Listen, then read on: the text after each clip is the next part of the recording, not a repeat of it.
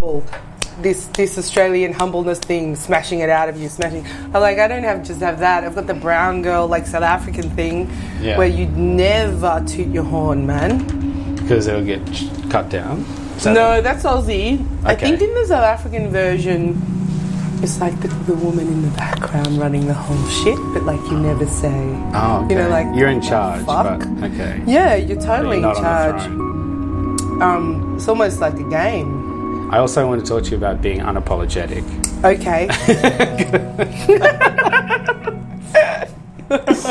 Uh, and then that's kind of, I think that's a lot to cover in 40 minutes. yeah, let's give it a shot. G'day, everybody. Welcome to Wombat Radio. Today we're chilling with Candy Bowers. G'day, Candy. Hiya. Do you want to say anything about who you are? Is there any lineage you want to invoke into the room to give us a round, a more rounded picture of this individual that obviously is embedded with and comes from? Yeah. Uh, look. Uh, jeepers, creepers. It's a Um, massive question. Know, who are right? you? Look, I grew up in Western Sydney. I was born in Dandenong, though. My Mhm. parents moved from Dandenong to Campbelltown, which is a very they're very similar places. Mm. Lots of, you know, white trash, bogans, all those terms. Migrants all playing pokies together. That's how I like to Wow. say it. And you know. which one do you identify with? Well, I think probably all of them, therefore. Ah, Right? nice. There's- you can't really get away with it, or get away from it, I should say. Yeah. do a little bit of schema work with my therapist. So, you know, that childhood really shaped me, Yeah. right? And um, the extremes in my childhood. So, going back to South Africa for birthdays every couple years Wow. meant that I got that real sense of what it was like being in Kimberley in South Africa, being a part of a coloured family. Um, but you couldn't take the Aussie out of me. Like I wouldn't n- understand that I wasn't allowed to drink from certain water taps or um, go go into certain stores or speak to white South Africans. I was just doing it. In fact, my mum found me on when I was ten, and it was just her and I visiting South Africa. Yeah. She's like, I'd gone, you know, I was in the plane and I was had gone missing for a really long period of time. So she's like, I just, she had to go and find me, and I'm like sitting like in the seat, surrounded by all these white South African kids that were on some kind of university sports trip, and had just come visited Australia. And I think I was I was ten, mm. so I was like just like reciting lines from Home and Away and like making them all laugh and stuff. And my mum was like you know, like, child, get here. You know, she was still terrified of white South Africans. Um, and I was like, I don't understand what's going on. What's going on? I didn't, I didn't understand it, right? So this was a really interesting part of my upbringing, and I probably only really began to understand what my parents had been through in Right. apartheid South Africa much later in life. Like it was conceptual, but it wasn't real. Okay. That's. Let's talk about then the show that you, Yeah. the shows, uh, Yes. endlessly that you make where Yeah. people come along and they maybe know what you're talking about conceptually, but it's not real. Mm. Yeah. Or even some shout outs that you sometimes do where you're like, oh, this thing isn't a. Um, this thing isn't a concept. Yeah. It's Yeah. it's a daily experience of when you walk through the world. It's different for you. Yeah, so what I do in Australian Booty um, is Is that my your one, booty? Yeah, that my booty in in my show. Okay. It's it's obviously quite.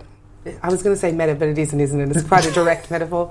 Um, but um, yeah, so I talk about apartheid in a very specific way, and I was trying to explain to some kids when I was doing comedy workshops with uh, why I make what I make and why it's really fun for me to stay on this knife edge of making people feel really uncomfortable. yeah.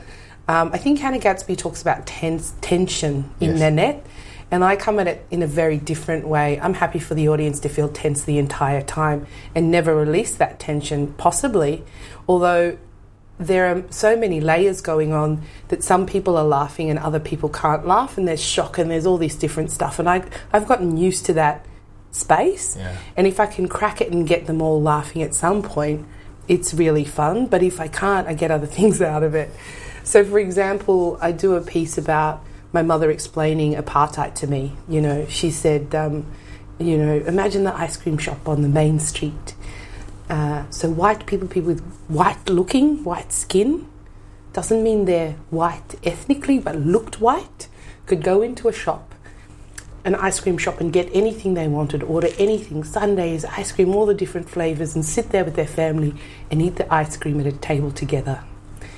A person, our skin color, a light skinned person, or colored as they'd say in South Africa, could go in and we were allowed to buy ice cream, but we could only have one flavor in a cone, and we weren't allowed to eat it in the shop. We had to eat it outside on the sidewalk.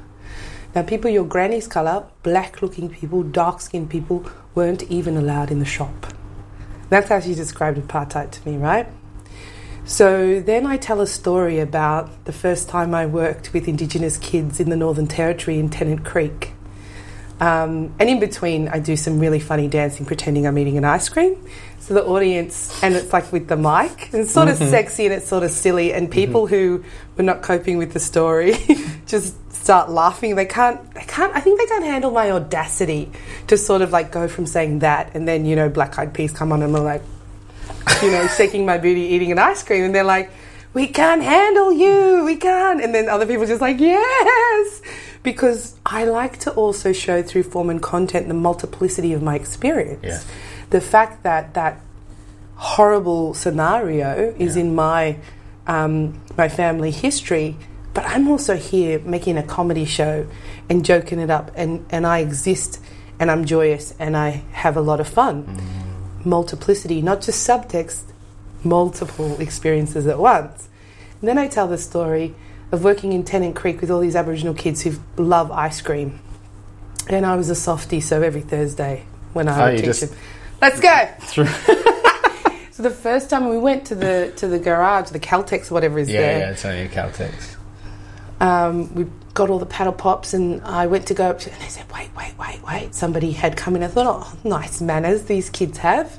But then they held me back until all the white people had been served, even the white people that were there after us. And I realised like tourists or locals. Locals, tourists. Okay. It didn't matter if yeah. they had white skin. Yeah. And then they went, "Now you can go." Yeah, right. And I was like, "This was 2004." Okay.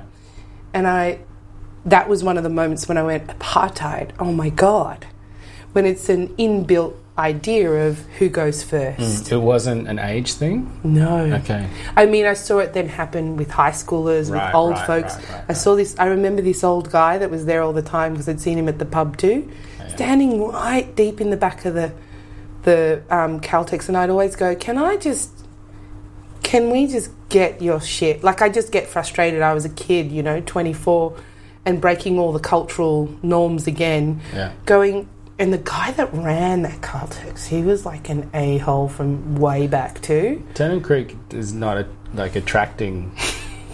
I mean, you know, there's mm. a hmm. filtering system in in remote areas. Absolutely, and there's also pools that black fellas don't go to. There's no sign on the door that says no blacks allowed anymore. They certainly don't feel welcome there. Do you get the feeling that the Sydney Opera House is like that?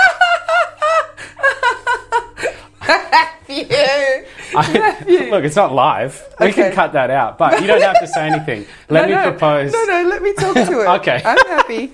Look, let's just say the Sydney Opera House is a part of a greater collection of arts buildings in Australia, and I've yes. been in many of them. Okay. I, I'm, I'm the person. I'm a black woman, the one of the few from the African diaspora who's toured across the country with Circus Soles, with my own work, and had shows that I've written toward too. Um, and absolutely, the arts in Australia still has many, many, many relics of apartheid going on. Absolutely. So, um, simply, even when I walk into Screen Australia, which are doing their darndest to change it. Yeah, and they just got defunded, didn't they? Screen, no, I'm talking about script writing. Oh, yeah. Don't worry. But like you look up at the wall of the history of Australian cinema, yeah, right. and it's only white people's histories with few Indigenous works. Yeah. One or two of Tony Ayres' works for Chinese Australia. And I love this book came out this year that I'm a part of, Growing Up African in Australia. Yeah. Who've been here a very long time. Yeah. In fact, the Dutch brought a bunch of black South Africans in the battalion to fight the English on this soil. And there are a few uh, Aboriginal people like Uncle Noel Tovey who South African blood also. Wow. We are intermeshed, Yeah. you know, South Africa and Australia in particular regarding the continent of Africa. Yeah. And I feel like that, and, and I know I've done the research on that. There's a play I want to write. Um, you Very have a title specific. for it, so we can all not celebrate when yet, it but it's out. it's No. about um, the last man that was hung for sodomy uh, was a black South African man in Australia. in Australia. right. Okay. So I need to find out who the hell that guy was making love to. Yes. wow. and I want to write that play because our historical um, storytelling yeah. is very narrow. And then our educations are narrow too, right? Yes. So we don't learn about First Peoples of Australia, let alone First People of colonization around the world, because there's like the empire, you know, the empire, surviving Yeah. the empire, the empire rules. So I've built my entire career on having really it's it's a hard thing to say I've built my career on it because really you can't build a career on something that nobody wants or rejects or wants to hear about, right? So I've built Yeah. my practice and my craft Yes. upon smashing stereotypes, looking at how this stuff still affects our daily life. Now then I get into these the, the barriers that hit me Yeah. which I've learned how to dismantle in a number number of ways, including capitalistic ways, working out how to balance books and box office while doing what I need to do and getting the exposure I need.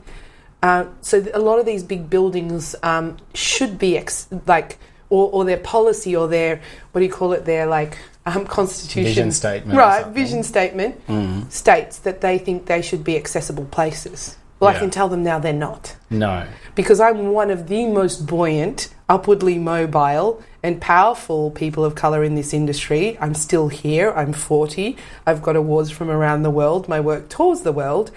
And I can therefore compare venues in the country, teams in the country, teams outside of the country. And Australia is far behind. Australia is far, far behind.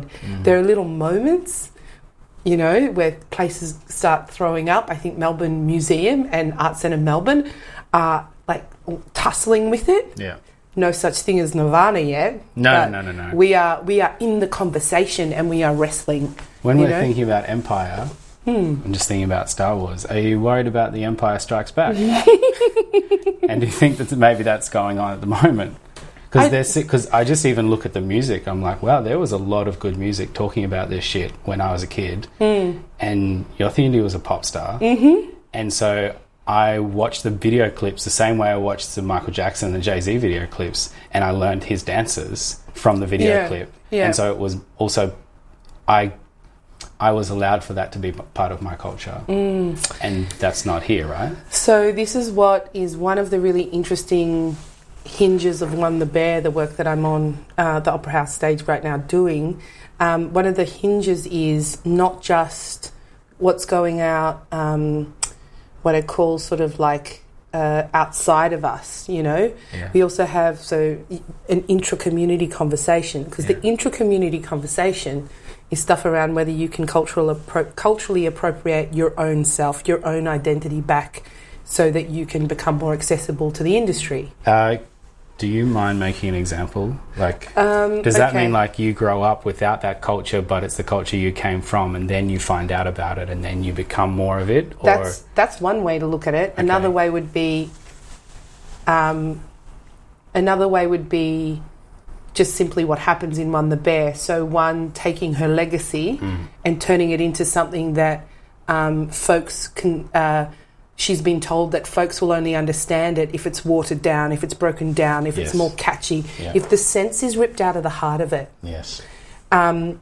and then if you got them, then you can take them somewhere else, right? It's like Childish Gambino. It's like this is America. You know, the whole thing about dancing and singing to cover up what's really going Yeah. on. It's like the fact that you can listen to Stevie Wonder, or even Michael Jackson or Lionel Richie, and there's little, you know, pieces come to Zimbabwe. There's little bits of revolution in their songs. So um, I think there's a wave again, though, with like Kendrick Lamar. There's like of, of bringing back that political um, positioning of radical, what we call radical, which really the definition is the root of, the truth of. So you know, there is that absolute moment happening too, and I think here, Mojo Juju, Kira Puru, Thelma Plum, Yes, all Sam, yes, the Great. yeah. You know, I We're can. short I'm super. I'm excited. Yeah. A lot of women, a lot of women of colour. Just putting it out there, fellas. You know, I mean, Remi's great, but like, it's exciting because mm. you know I came from a time of absolute absence, of absolute invisibility. And some of those cats came to my classes. You Oh, know, shit. Tkay Maidza are in Adelaide, Yeah. Kate here in Melbourne. I mean, it, there's nothing better than to feel like, even if they're a student for 60 seconds, that they're, you know, that their their stardom will outrun yours. Like Yeah. that's the point, right? That is the point. And um, so it's like I feel like even though there are all these barriers and things, particularly in Australia, trying to trying to squash us down, there's some stuff that's so undeniable that we just keep breaking through. Mm-hmm. Now, let's be clear: a really hard ceiling leaves cuts and bruises, and sometimes it can leave you disabled for a while Trying to, to, smash through. through Yeah. it's not you don't just transcend and there you are and it's something i want to keep continuing to talking to my community about because even going for me to hollywood in the next week to pitch shows and who knows we might break through um, and i think it's really interesting that i have a greater chance of success in hollywood than i do in the melbourne art scene Yeah. i think that's really interesting for someone like me Yeah. that um, i can be headhunted there and in the uk and not here Yeah. That- There's a conservatism that works against us and for us. Yeah, it's sort of like, um, yeah, because those of us that can handle that Yeah. Can't. We have to go find breath elsewhere, Right. which means we push stuff out. And, um, you know, it's, it's funny, I heard, it, I heard this amazing thing last two, two weeks ago. I went to re talk to a class at Wollongong Uni where I was for a year in creative arts. And my t- the teacher, Janice Hayes, she was there at the time that I was there back in the day, you know, 20 years ago. And she said, I, I was pretty revolutionary even back then, radical. I was like, really? What did I do? And she goes, well, you were unhappy about casting in the roles for women. And once, I guess we didn't listen to you, the faculty, you went to the dean. and I was like, did I? Went above them. Right. And then above. And then and at the time it was a woman called Sharon Bell, and she said, and Sharon Bell um, said to me, she's too passionate. Oh, two. How is too passionate possible? And I thought, that's a badge of honour. That's a hashtag, right? Um, good lord. I mean, really, that wasn't, there wasn't even, I didn't even understand, like, the feminist notion. All I was saying is, these roles will not sustain me. Yes. you know and i have enjoyed playing men in sort of like main stages more than i've been enjoyed playing women and i do sort of see my identity as quite gender fluid but also the roles are just better I was thinking that. So is the idea that like any person can play any character Mm-hmm. with the with the right skill and support to get into that character? that's why i told michael cassel who's about to put on hamilton Yes. that i wouldn't be auditioning for a female role Okay. one of those women sing a song called helpless Oh. just putting it out there lin manuel if i was the dramaturg that wouldn't have got through the keeper Yeah. sorry Yeah. the work does so many things, so many wonderful things, but what it doesn't do is give a part to a woman who's a rapper. Well, yeah, true.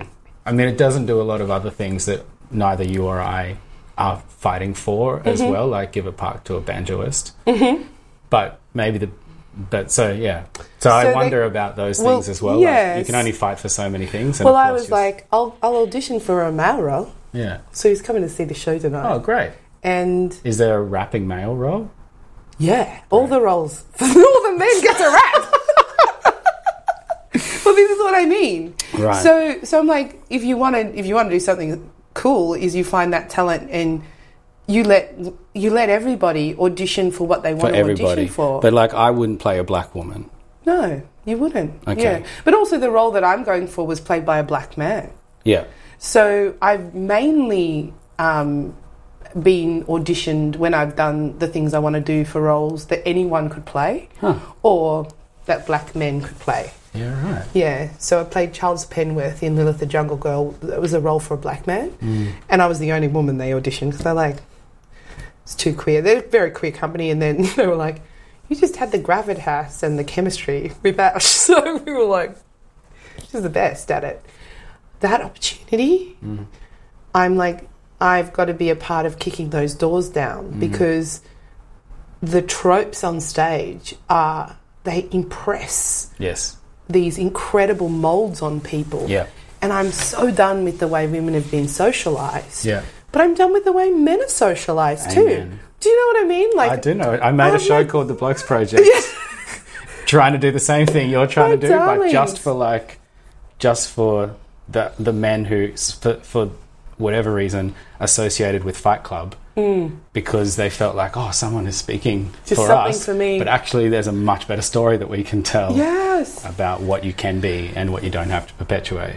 I had this amazing experience last year. I taught um, Australian scene study Yeah. uh, at um, the VCA, radicalised the group. And usually I finish anything I do, and mm. I'm surrounded by, you know, if I'm at a high school workshop, all the women of colour, all the queers of colour. And they're all like, oh my gosh, that was amazing, something for me, right? Mm-hmm. Finished at the VCA, look up, all the white boys are standing there. And I was like, hello, what's happening? and they're like, this was the best class, this was so inspiring. Good And accent. I- yeah, thank you. And I was like, see, guys, all you needed was a radical black unicorn. uh, a feminist unicorn to be your teacher. But one of the guys, and I do love him, we do love each other dearly, Joe Kenny. I've always got to do a shout out. Lad, Brisbane, huge kid, sporty. Said to me, I'm, I'm conservative by nature, you know, straight up. And, um, um yeah, yeah, and um, he, um, he was acting, and I was like, yeah, Joe, can we just hold it? Um, sorry, are you you pretending to be like a white guy? and he's like, what? And I'm like, I feel like you're playing some tropes that aren't you, like masky and like, you know, like, are they you or are you acting like you think you're supposed to act? Mm. Remember, you're playing a child. You're playing your 14 or 15 year old self. So you know, young kids, they're they just they're awkward and they don't they're not confident, you know.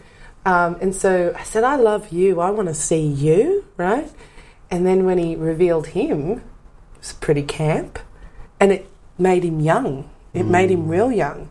And then by the time we got to the showing, he just blew the roof off the place, and he was hilarious. And um, so many people came to me and said, I've never seen Joe that relaxed. So relaxed. So I thought, like, just as a small case study, dudes are like pent up, man. Yeah, they're you know, like out. tight as a rock, like going, "Oh, I can't, I'm not allowed, I don't want any other concepts, you know. And he just, he's been on a journey where I think, you know, he's really, he says to me all the time, I'm just really, you made me see, particularly my black female friends, how precious they are for me to really listen and not just to keep my position. And I said, yeah, because the, the, the definition of bigotry is actually staying stuck in your position in light of new and opposing information. Hmm. So, can we talk about diabetes? Yeah. okay, great. Um, because it's in One the Bear, And it's in, and it's in Australian Booty as well. yeah, Yeah. and it's in when I go and teach workshops in Tennant Creek and Katherine. It's in there. You want to you want to wanna- weigh in, baby? we can. Um, we can. And I'm talking about like lifestyle induced diabetes, Okay, sure. particularly. Yeah, we can. Yeah. Do you want to talk about how you worked it into the show Uh huh. and See, why Matt, you see, think this you is can what I'm saying. People it? like you, I love you seeing my work because you get that. It's so vital to me. Well, this so It's so vital to me. Yeah. It's it's the ultimate decolonization, right? to stop people to save people from diabetes. That's right. Yeah. Because what we put in our mouths Yeah. is like what we put in any part of our bodies. And Yeah.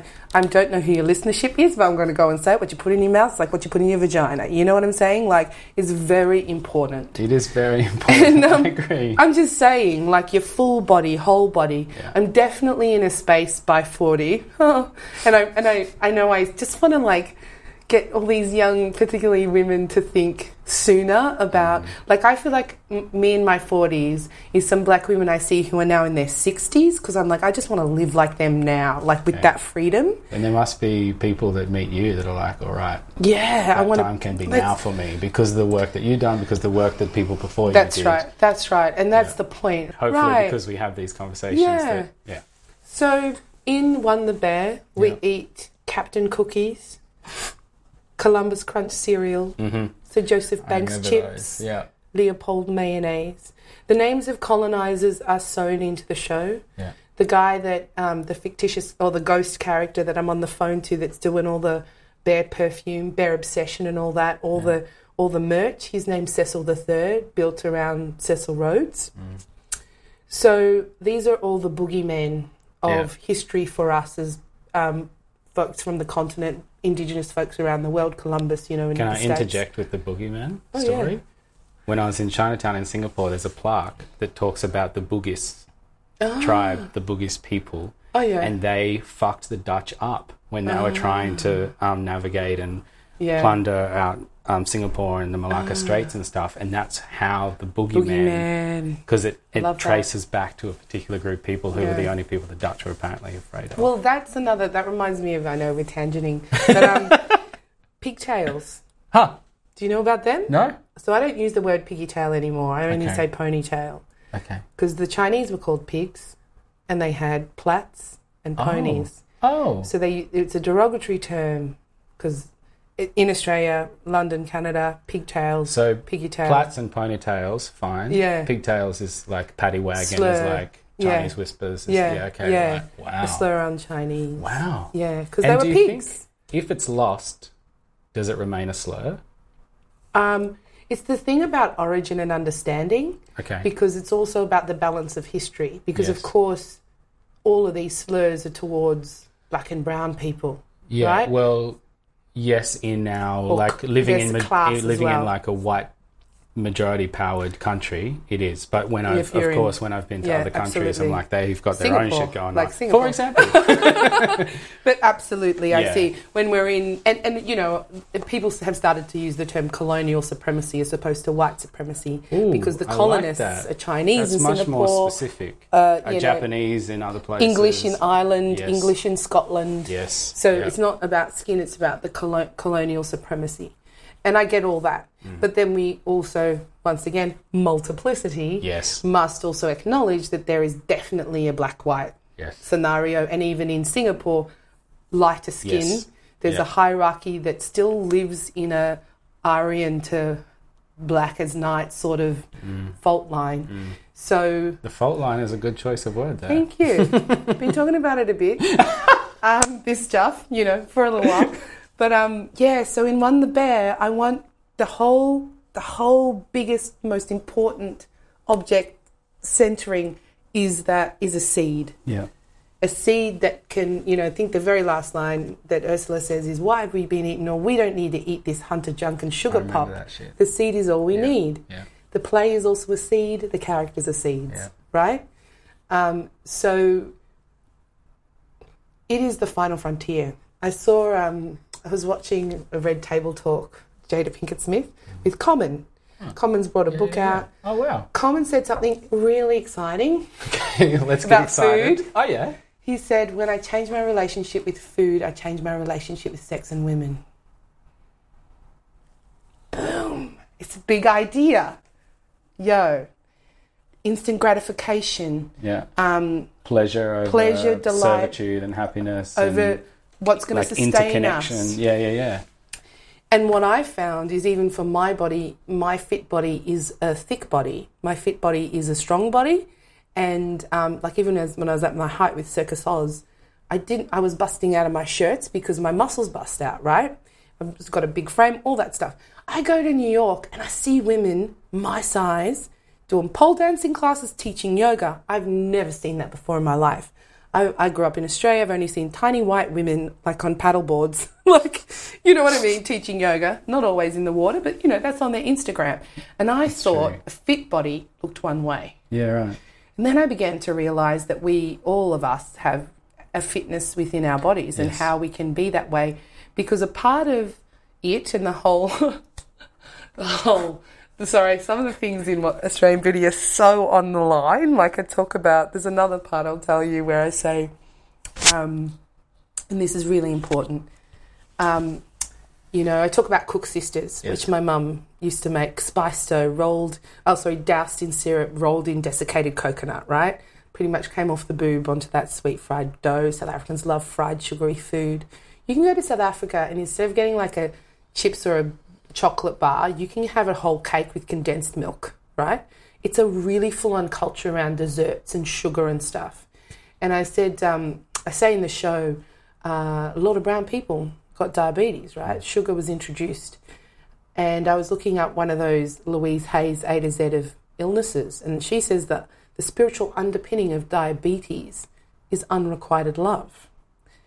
In the context of being never seeing yourself as a romantic lead in an, mm. on a, on TV or on the stage, mm. never seeing yourself centered to your life, I make this correlation, and also the way the colonizers introduced sugar into the native diet. Mm-hmm. Um, it makes sense that I now can interchange cake and love. Like, pl- like plenty, plenty of women, right? Right. Like now we're talking about class as well as Absolutely. And Yeah. and how that sugar, sugar, sugar in all this food, boom, you know. Yeah.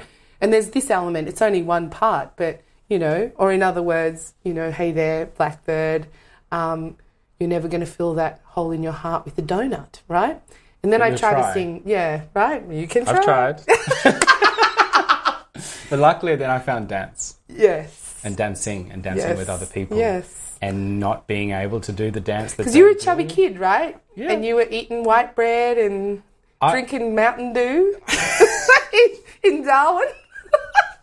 right on. Right on, exactly. And and then super luckily, even though Darwin's a small town, it's close to other cultures, and other cultures are there, mm. and they are of the the wording is possibly wrong because I haven't articulated this before, but they are available as an alternative to the one that you by accident got born into. right? And then you can see them and you're like, ah, Yeah. maybe that is that is more in line with the fit me that's inside. Yeah, and I think that that learning, that the clogs in that learning, and the clogs that sometimes happen where we just don't have that thoroughfare, is some of the stuff I try to disintegrate. Yeah. So I'm looking for always in my work um, higher consciousness and human connectivity. So just by placing these two little brown bears, who are actually two black girls that are best mates, in a center of a story, our humanity gets validated and seen and felt, and all of a sudden we have, like in Melbourne, 3,000 people thinking about our lives that have never thought about us before. All of a sudden, when I talk about Australian Booty, I talk about um, some of the jokes my ex boyfriends that were white bogans, because, you know, as I grew up in Because you were bogan, right? Were? Are. Oh, it's all in there. I'm everything. But, you know, like going out with really racist bogan guys that Yes. um, I was trying to like relive and, and mend some things from, you know, the school ground. The kids that used to pick on me Yeah. That wouldn't love me. So I'm like, I will make you love me. You're going to love me. I'll take anything. I'll take your abuse. Just love me, right? Right.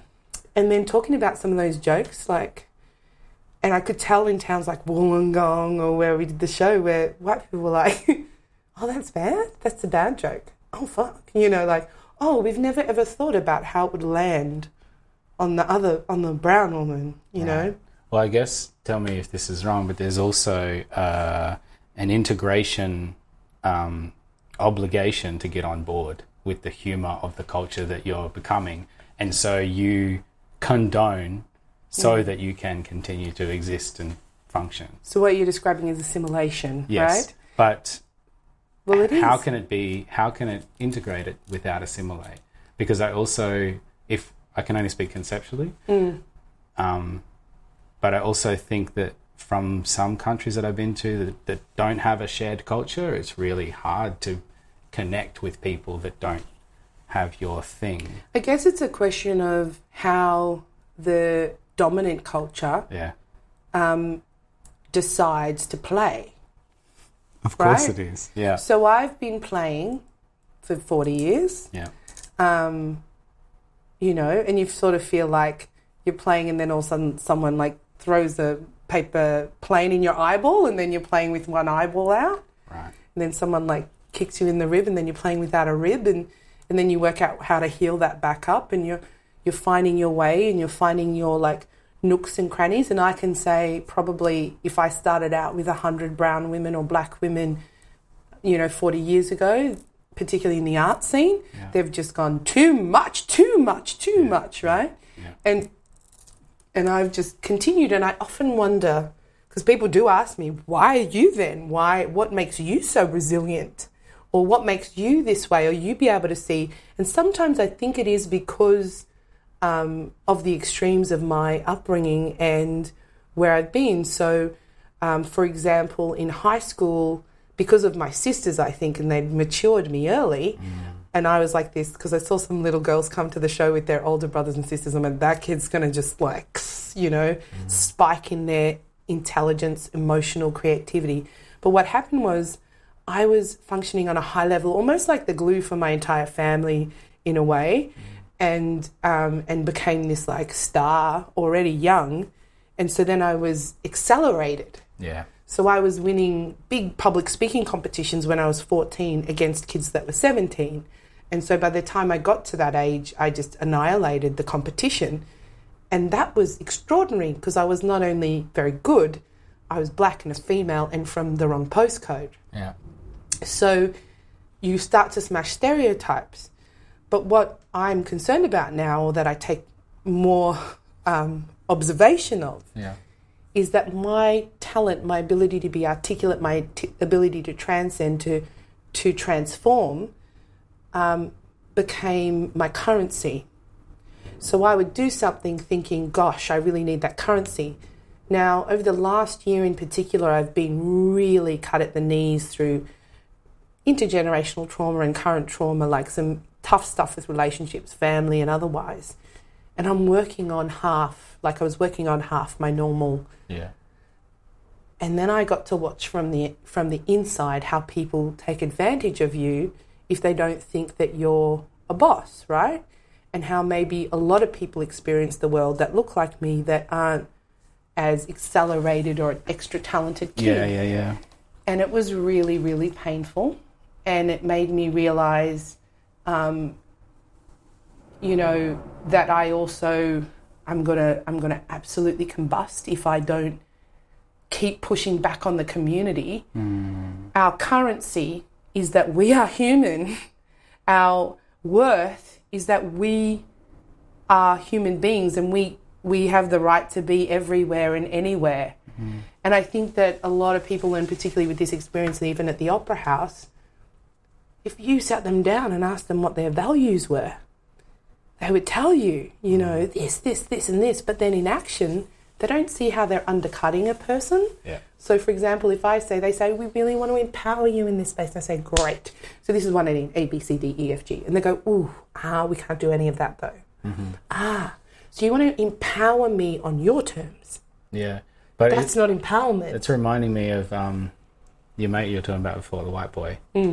And he has just worked out that he has to perform the boss so that the world will respond to him the way that he wants. Mm-hmm. And if he doesn't now, if he goes on with this newfound uh, capacity, Sensi- yeah. right, that you have brought into his life that makes him more useful and full as a human and to his community, as we all should be resources for our community, then he will be operating at a disadvantage and except for the times where he just puts that front back on. So he can he can choose. He gets to choose. He gets to is- choose. seems to be Yeah. the difference If- here. Yeah, because he now has the capacity to understand it. So many white boys don't have the No. understanding. Well, then they just go through thinking that everyone is in a fight. And, they and they're being fight. attacked in and Charlottesville. then they just do combust. Yeah, right? that's And right. Their their fragility partners is like, and- yeah, exactly, exactly. So understanding the human condition. What I think is really interesting is being socialized as a woman too, Mm. because I often think about that in regard to sex, in regard to um, my workplace, all of these things. So um, also, I worked at the VCA this year. I was the first black woman to direct a show by a black woman from the African diaspora ever in the history of the place. called Fucking A, and it definitely shook the building. It shook the building and it shook the faculty. I'd say things to the kids like, you never have to work on a show written by a white man again if you don't want to. No, there's plenty of good shows. There's plenty out there. They And they would just go, paid.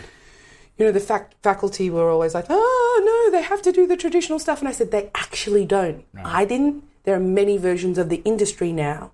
Oh, well, we're trying to make them industry ready. I'm like, which one? Which because the current industry is really sexist, misogynist, and racist. A lot of your black, your Yeah. black students, that, because they're trying to push them to mainstream, right? Push them to the MTC, push them to the Yeah. Malthouse. It's about um, it's about it's about legacy. Mm. You just have to upkeep shit even if it's not good. But you know what's fun? Like with NIDA, I'm like, I'm fast becoming probably one of the most successful grads. Do they ever toot that horn? No. they will. They will when I'm like in Hollywood, right? When, they need when they need your currency as their Right. currency, they will. but but I will be outspoken and continue to be, which is I still don't know. I'm still trying to work out how I got here because a lot of my black friends say, "Candy, you are in such a different position to me. I have to toe the line. I want to get work." I said, "Do you really want to get work on a shit show with an all-white team, all-white board, all-white artistic directorship? Doesn't that make you feel like shit?" Do you feel good in that role? Of course, I don't feel that way, but it's work. Right. I yeah. What is the when you were saying colonial supremacy instead Mm. of white supremacy? What is what can we use in this situation instead of being all white team, all white board, just so that it, we're not dismissing people by, based on race? Well, whiteness to me is a political term. Yeah. So is there a better term? Because it was a revelation when you said colonial supremacy. Yeah. I was like, all right, I can think about the whole world Well, now. Say like white fragility that Robin DiAngelo, I have no fragility. No. connect, you know, she created that term. Yeah. So whiteness, she's a white woman. yeah. She runs her workshops with black people mainly, like Yeah. in co-working, but she's a white woman. So she's talking about whiteness as a political notion, right? Yes. So that's the thing. Words can have multiple meanings too. Oh, multiplicity. And they should. Yeah, and they should. They should. So I often use the term black.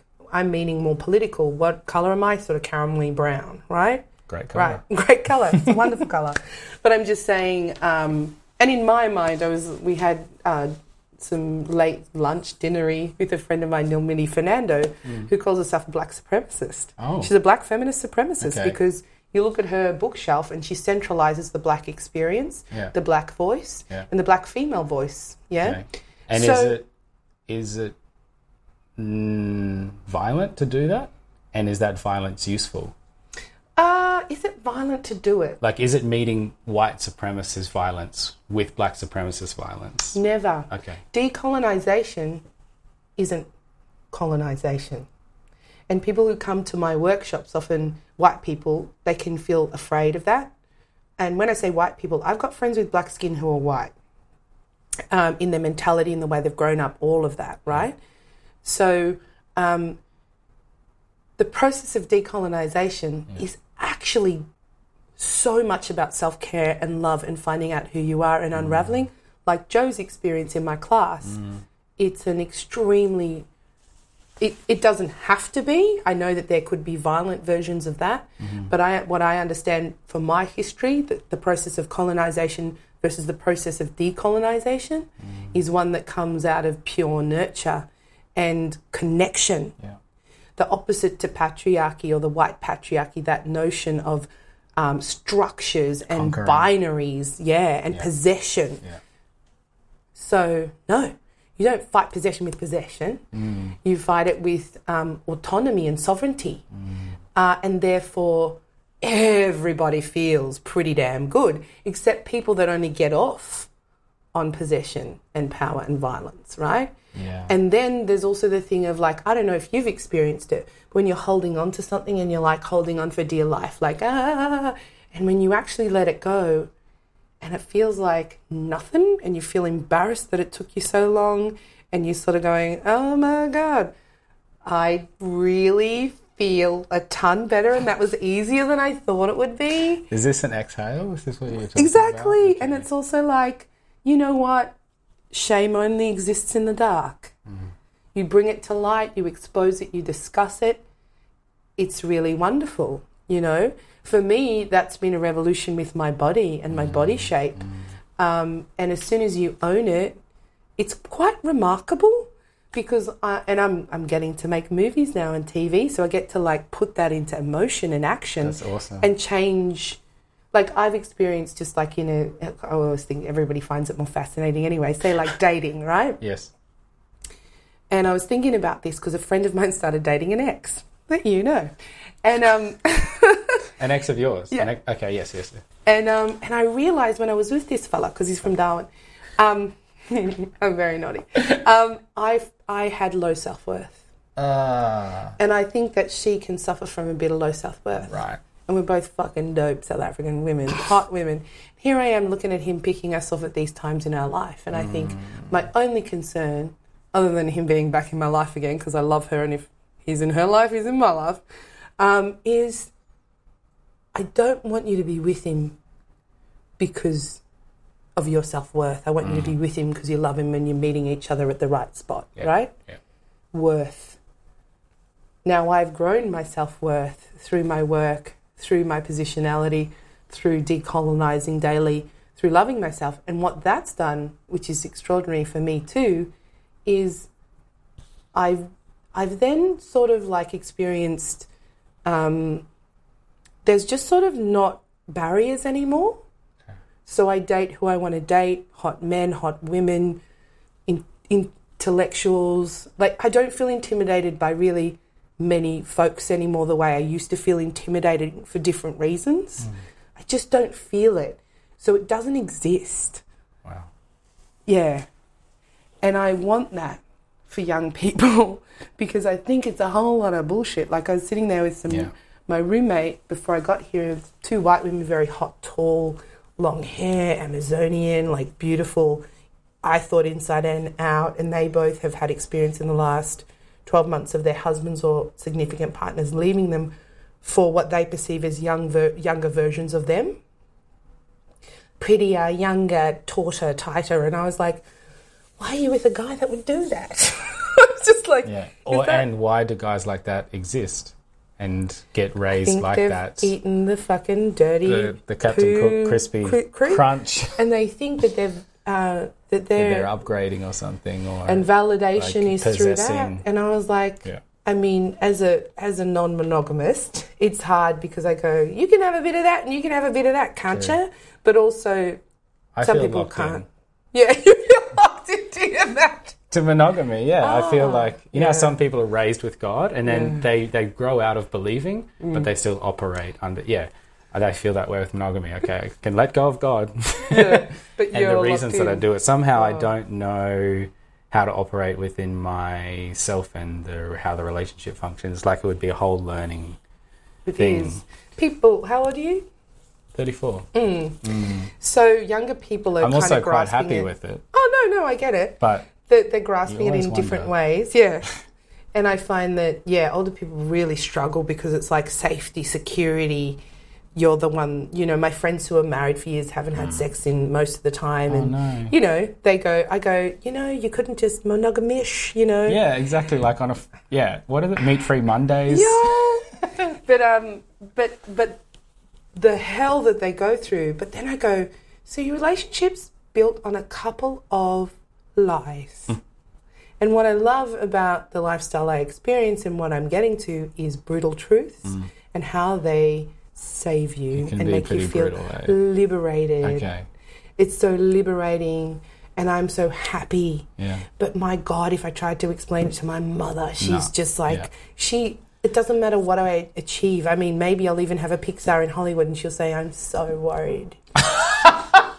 I'm like, I'm so worried about you. Because there's no worried- ring. No ring. Oh. Where are the babies? I'm like, you know, my shows, they're my babies. Yeah, and you know this whole generation of people that I've come into contact with are, are taking on my legacy. With my kids. Yeah. and and I've got a, yeah, legacy to make and a journey and a voice to make sure that um, you know I've, I can do a lot more work. Mm. So that's the stuff that I I think about the most, and also um, sort of being body and sex positive. I know these are terms that are like la la la, people like or hate, but um, gosh, because I said to these women too, I said, so you truly believe they've left you? It's got nothing to do with who you are inside. No, it's all about the outside. I said, so what that tells me, and I knew they, th- I thought, we're going to have a bitch about their exes. And I just said, You've bought the bullshit. Yeah, right.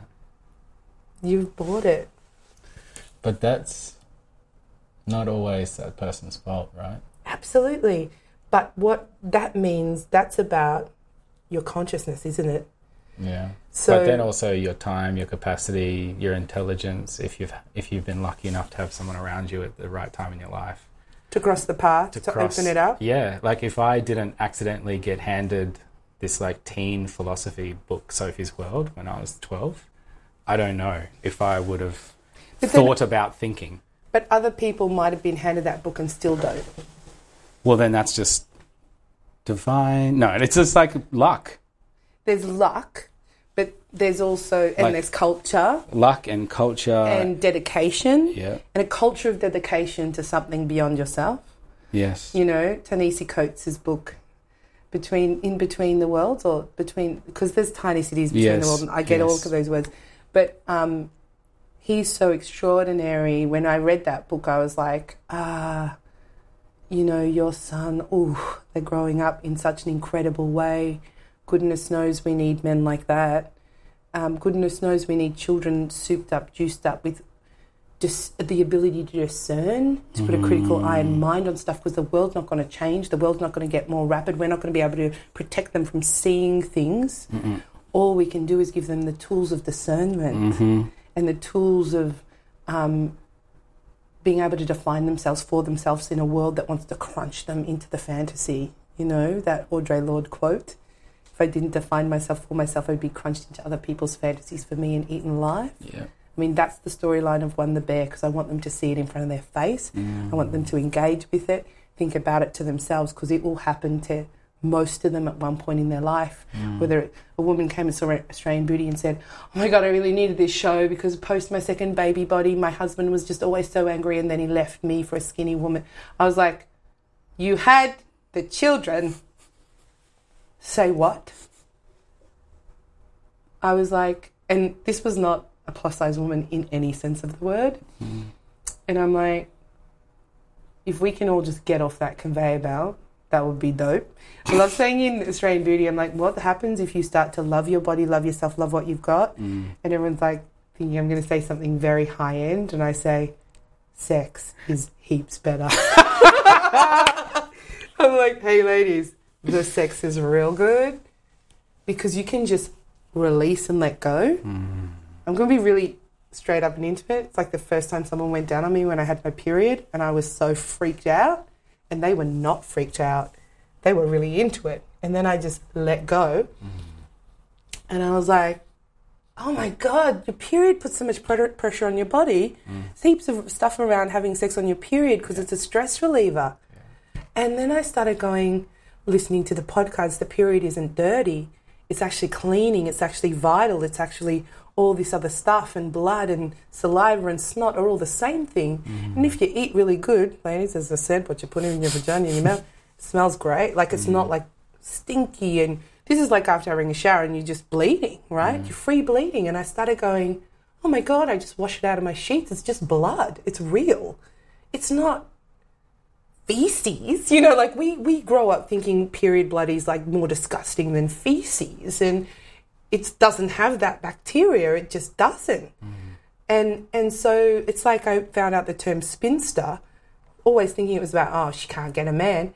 Originally, spinsters were women who spun and used you know uh, garment spun material, so they didn't need a man back in the day because they had financial stability. Oh, So they didn't need a man. they're just independent. Spinster man, independent woman. Correct. So you start going like when you're saying like terms and words. Yeah, yeah. Because specificity is is the power of discernment. Correct.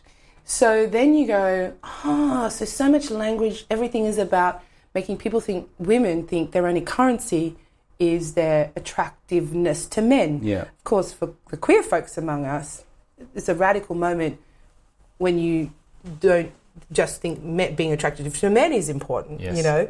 So when you're attract you, you're attracted to women as well, and and in fact, sometimes I probably do hold women a little higher, so I'm less dispensable with my casual sex or stuff like that because of women are important. Yes. and men can be less important sometimes, and that's the socialization of the whole thing. Yeah. As they say, dick is easy to come by. Yeah. Well, I think men only become important when they have, like, socially, when they have family or assets. That's when they become a- a- a something to society. Yeah. But before then, they're just disposable workforce. And so then I started going, I've got to apply this sense of care Mm. to everybody and, and try and m- match that, but even with men, but particularly with men probably. Well, So that they when they've can- got the power, we they can- can, ricochet that power. and and so we can begin to be in balance. And I've had Mm. I've had I've got a men, Rob Robert Commonly is one of my mentors. I've got a white guy who's a mentor. I was like, Yeah. what? You know, like because he's an amazing human. And for you know, I could stay as um, didactic or, or mm, like binary as the next, you know, separatist as the next black feminist. You know, that what you're talking about is is black supremacy, but I see it all as freedom. And when when you know this black power, this fist was about everyone coming together. And of course, when Barack Obama, I mean, Barack Obama had more security than Trump does. That tells you something. Wow. I, yeah. I didn't realize that. Because that. white power is so fucking scary, those white power neo Nazi movements. Wow. You see? Mm. So it doesn't work on the same level. No. And and reactive and I'm not to say the Black Power movement or even Winnie Mandela in South Africa, all those things were highly violent. And at times I just think, is there any other way? Yeah, you really hope. I have the privilege of not having to have to make those fucking decisions too. I'm going to do something and use that Yeah. um, and try and be as careful as I can with work, but also push the envelope. You know, Yeah. push it and shake the tree Yeah. so that we can get pushed into that higher consciousness and space. Amen. Super good. Su- thank you so much. That's all right.